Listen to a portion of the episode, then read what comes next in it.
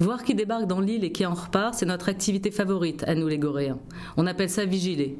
Les copains et moi, on vigile une bonne partie de nos journées, assis en randonnion sur les murets qui bordent la place du débarcadère. C'est encore plus palpitant quand il y a du suspense sur Ratra rattrapa la chaloupe. Ce qu'on préfère et ce qu'on guette sont les grands sauts. Il y en a qui n'hésitent pas. La chaloupe est à deux mètres du bord et ils sautent. Parfois, mais c'est rare, certains tombent à l'eau. Parfois, mais c'est encore plus rare, quelqu'un meurt. Parce que les jours où il y a des vagues, la chaloupe revient cogner contre le ponton. Alors ça les écrase, ceux qui tombent. Cela n'arrive qu'aux Dakarois, qui viennent nous envahir les samedis et les dimanches. Jamais aux Goréens, parce que nous, on a la technique. Les touristes, c'est notre jeu préféré. Dès que la chaloupe accoste, nous, les gosses, on monte dessus. On grimpe sur le bastingage et on, plonge. Ensuite, on nage sur place comme des bouchons en criant Pièce dans l'eau, pièce dans l'eau. Alors les touristes nous lancent des pièces et on se bat sous la mer comme des requins pour prendre l'argent. J'ai encore la marque des dents d'Abdoulaye sur l'épaule. Ça fait depuis avant mon anniversaire et ça ne part pas. L'autre façon de gagner avec les touristes, c'est de faire le guide.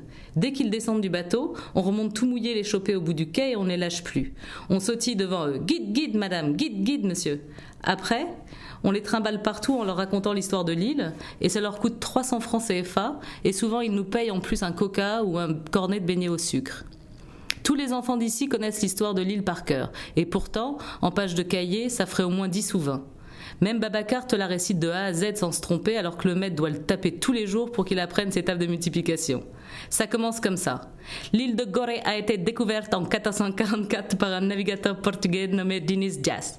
Au terme d'une bataille terrible, les Hollandais se sont emparés des lieux qu'ils ont baptisés Godred, la bonne rade, d'où son nom actuel d'île de Gorée.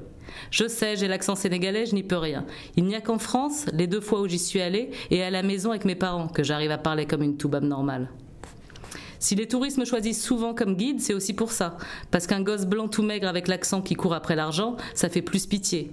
Ils doivent se dire que j'en ai vraiment très besoin. Ça se voit qu'ils ont envie de me poser plein de questions sur ma vie et que leurs enfants aimeraient échanger la leur contre la mienne.